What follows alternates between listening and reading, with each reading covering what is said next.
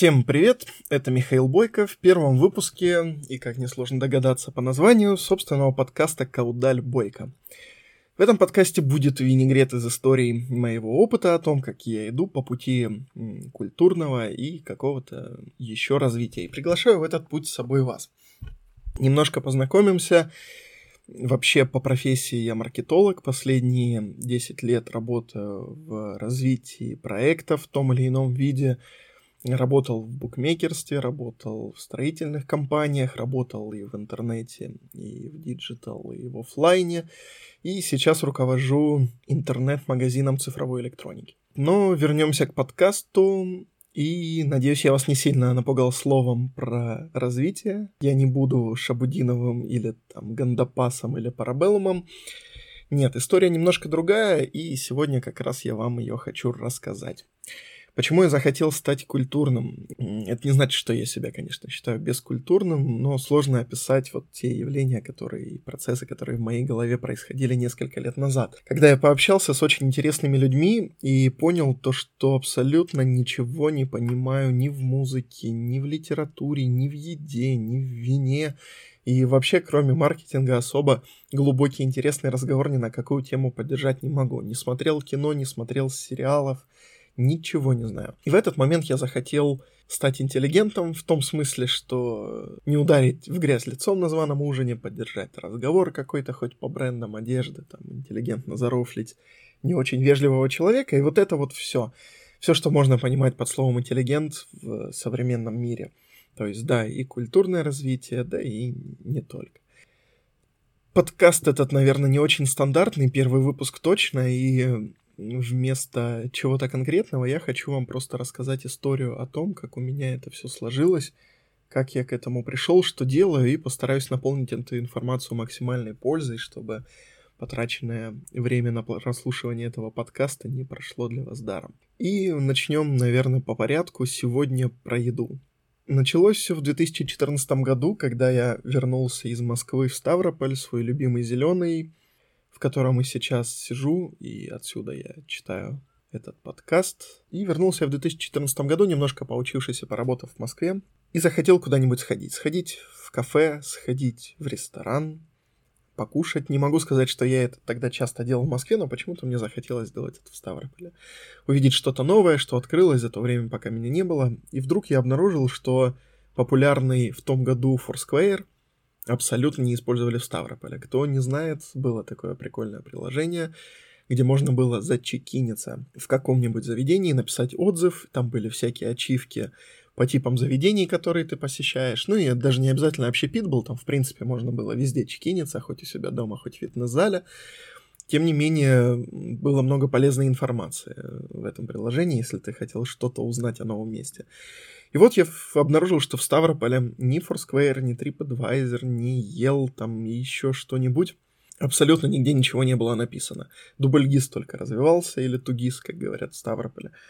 И ничего этого не было. То есть почитать отзывы, чего-то узнать, там, где что, ну, было абсолютно невозможно. Так у меня появилась идея, а почему бы и нет, создать на площадке ВКонтакте, а в 2014 году ВКонтакте был еще, наверное, более популярен, чем сейчас.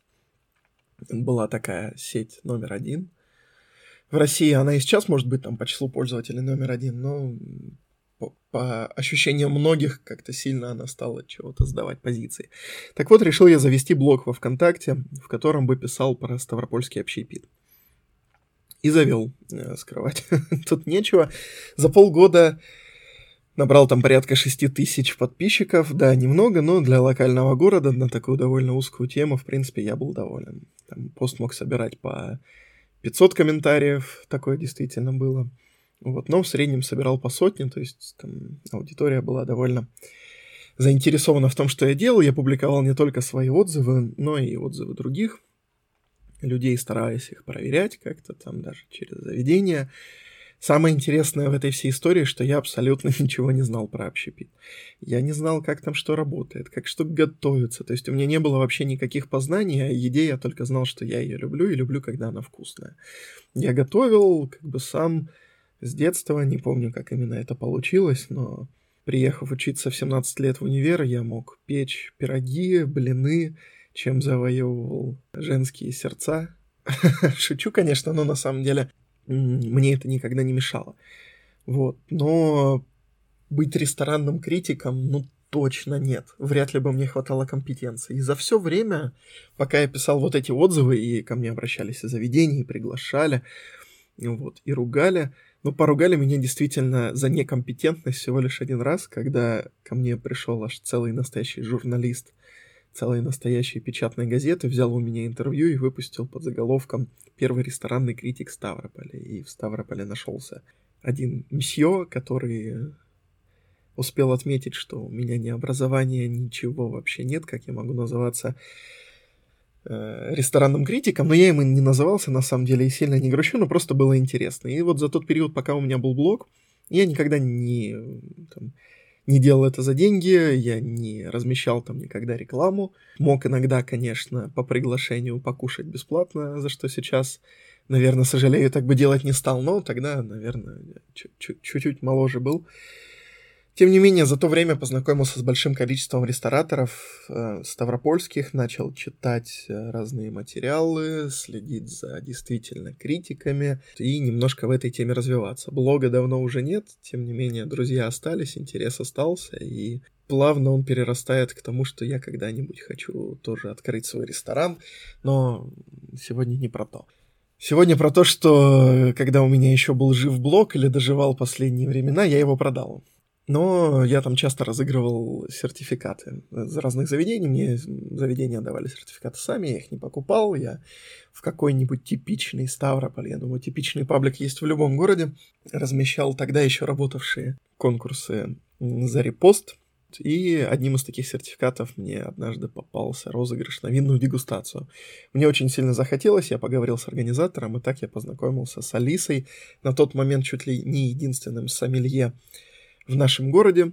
Она училась и в Москве, и за бугром. В общем, сильно хорошо понимала в винах. Я вообще был в шоке от того, как это может быть, потому что я думал, что люблю вино и пил полусладкое красное за 250 рублей. Пил часто, но думал, что вот это значит любить вино.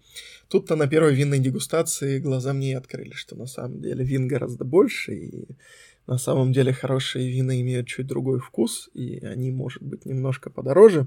И одно из таких ярких впечатлений с того вечера, насколько повлиять форма бокала даже может на вкус вина, действительно так. Да. Об этом узнаете лучше из каких-нибудь винных подкастов. Но с тех пор я начал и любить вино. Думать, что люблю, по крайней мере, начал интересоваться и пить немножко чаще. И вот, в принципе, то, о чем я говорю, еда и вино, это не история про утоление каких-то базовых биологических потребностей. Понятно, что еда там необходима, вино, может быть, и нет, но какому-нибудь Парфенову тот, как говорит, и куска съесть без вина не может. Тем не менее, для меня же еда и вино — это не утоление голода. Это полностью эстетическая такая история, начиная от выбора продуктов, если я готовлю сам, да, поиска этих продуктов, придумывания рецепта. Я очень редко готовлю по готовым рецептам, а даже если по готовым, я обязательно что-нибудь в нем изменю. И вот эта эстетика от выбора продуктов до готовки, сервировки, подачи на стол, или если в ресторане там выбрать из огромного количества всего, что хочется скушать и попробовать, несколько позиций, увидеть, как они сервированы, попробовать, оценить, насладиться вообще. Да, я удовлетворяю какую-то свою биологическую прихоть, но делаю это не только ради этого. Поэтому вино, еда — это то, что я действительно люблю. И вот про вина, если чуть-чуть подробнее, я осознанно начал пить вина года 2 назад. За это время, на самом деле, я напил не так много. У меня там в багаже Vivino есть такое чудное приложение, где можно откладывать этикетки вин, которые ты пил, чтобы не забыть вдруг. Так вот, у меня в этом приложении там порядка 120 вин на данный момент. Ну, то есть это по бутылке в неделю. На самом деле не так много для людей, которые действительно интересуются вином. Да, совсем немного. Но, тем не менее, это практически 120 разных вин. Практически, потому что я стараюсь не покупать те же вина, которые уже пил, но бывают, конечно, экземпляры, которые хочется вернуть. Или когда у тебя немножко ответственные моменты, ты еще не знаешь насчет нового вина, каким оно может быть, а вот это ты уже пробовал, оно тебе понравилось, в принципе, давай его возьмем. Вот, взяли это вино и какое-нибудь еще другое, и вот сейчас закончится подкаст, я, наверное, налью бокал. Записываю я этот подкаст в субботу и, честно, записываю не с первого раза. Это второй дубль, первый мне совсем как-то не понравился. Такое ощущение, что мне не понравится и второй, но я его в любом случае выложу. Я не уверен, что у меня будет прям много слушателей, хотя подкасты вроде сейчас растут, и пришел Spotify в Россию, хотя пока без подкастов, но я думаю, их добавят, и вроде где-то в начале августа пройдет онлайн-фестиваль «Слышь» для любителей подкастов, и тех, кто их пишет, и тех, кто их слушает, вот, и я в эту культуру решил вступить. И вот, возвращаясь к культурному развитию, как раз подкаст — это один из моих мотиваторов. Я уже начал вести бложек во ВКонтакте, писать для себя, для отчета, что я делаю, какие книги читаю, какую музыку слушаю, какое вино пью, в какие рестораны хожу. И это действительно помогает найти время, чтобы этим всем заниматься. То есть можно предположить, что работы у всех много, у меня ее тоже много, и я работаю много, и об этом когда-нибудь тоже обязательно расскажу. Но где же между работой, семьей и еще какими-то развлечениями найти время для развития? И вот, да, кто-то находит, а мне нужны внешние мотиваторы. Такими и стал этот подкаст. Я надеюсь, что он будет полезен не только для меня как мотивация, но и для вас, потому что я буду закладывать сюда всего очень много интересного. И помимо еды и вина я буду рассказывать, наверное, о кино и музыке, с которыми у меня история вообще какая-то сомнительная, если честно. Если музыкой все вообще непонятно, то с кино еще более непонятно. То есть музыку я какую-то люблю. Я люблю Pink Floyd, я люблю классическую инструментальную музыку академическую. Тем не менее, я не очень понимаю старую классику типа Бетховена и Баха, но на эмоциональном уровне, наверное, ее понять как-то или представить можно, какие-нибудь времена года Вивальди, но действительно какие-то музыкальные приемы используются и для чего, ну, мне как-то понять пока не получается. Тем не менее, купил книгу, о которой узнал в подкасте «Еще не поздно» Николая Солодникова, там про музыку как раз до где-то средних веков, по-моему, середины 16 века. Все никак не начну читать, хотя, по идее, там слушаешь песни и как раз читаешь дальше теоретическую часть, почему и что там использовалось. И вот если с музыкой я ее хотя бы когда-то слушаю очень разнородно, но, честно скажу, не очень люблю рэп, не очень люблю попсу, но брит-поп мне, допустим, нравится, и какой-нибудь инди, но инди каких-нибудь 90-х годов, вот, или вообще там Beatles или Doors я вполне могу послушать, то с кино еще все более странно, несмотря на то, что я, наверное, должен был бы смотреть все, что движется, и у меня, опять же, есть книга моего, кстати, московского преподавателя из Высшей школы экономики Александра Павлова «Расскажите ваши детям», там про 101 фильм, то есть 101 базовый фильм, по мнению Александра Павлова, которые сложили понятие о культовом кинематографе в мире. Я вроде даже эту книгу начинал читать, и там начинается все действительно с самых-самых первых фильмов, которые смотреть больно. А мне-то фильмы больно смотреть, даже те, которые младше 2000 года. Смотреть что-то из 80-х или 90-х, ну, мне прям реально больно. И не только из-за качества картинки, но, в принципе, может быть, игры или композиции, или того, как одеты. То есть, да, интересно посмотреть какое-нибудь криминальное чтиво, да, это круто, классно, или что-то еще, что там про культуру того времени, но в целом я такой большеэкранный парень, который ходит на блокбастеры, и вообще раньше, кстати, ходил каждый четверг, а потом у нас появился ребенок. И с женой мы больше каждый четверг кино смотреть не ходим, да и вообще сейчас время такое, что кино, по-моему, никто не смотрит, кинотеатры пока не открылись, а в онлайне тоже ничего нет, потому что, невыгодно всяким Голливудом сейчас фильмы в большой прокат выпускать, да, не соберут денег без кинотеатров, и это грустно. Что еще у нас тут будет в нашем винегрете историй? Литература. Обязательно читаю я много. С литературой мне повезло чуть больше, чем с кино или музыкой. В детстве, еще до школы, со мной очень много занималась бабушка. Она была у меня практически как няня у Пушкина. Я знал бесконечное количество стихотворений, и не совсем детских, там не только Агнию Барто, но мог Лермонтова зачитать, еще и Тютчева какого-нибудь. И куда-то это все испарилось. Буквально к первым годам учебы в школе я забыл абсолютно все стихи, не помню с тех пор ни одного, и вообще ушел от поэзии в сторону прозы. В принципе, я об этом не грущу, если честно. И если читаю, то больше литературу, конечно, художественную. Но в последнее время, кстати, есть и нон-фикшн какой-то. И вот эта история, когда про науку популярным языком, это я вообще очень люблю. Что я сейчас, например, читаю? Сейчас я читаю сразу 3 книги. Это «Слово живое, мертвое» Норгаль. Читаю, потому что жена заволновалась, что у нас сын до сих пор не говорит, сыну годик. Он еще не говорит ни одного слова, но долго не думая, я начал читать ему вслух. А давно хотел начать как раз эту книгу. И читаю сыну вслух про то, как мы потеряли русский язык, и про то, как нам же его вернуть. Ну, конечно, не потеряли, но там книга действительно классная, горячо рекомендую, если вы неравнодушны к родному языку, русскому, если он для вас такой, то книгу обязательно почитайте. Вторую книгу, которую читаю, это художественная книга, это книга Венедикта Ерофеева «Москва. Петушки». Я ее слушал в аудиоформате в озвучке Шнурова где-то в том году, но тут решил перечитать, потому что где-то случайно наткнулся на статью по этой книге. Сильно удивился тому, насколько там много на самом деле вложено внутренних смыслов, которые я вообще никак не уловил, не пропустил, слушая книгу в аудиоформате. Поэтому заказал на Озоне бумажную версию, и вот сейчас читаю. Третья книга — это книга Роджера Беста «Маркетинг от потребителя».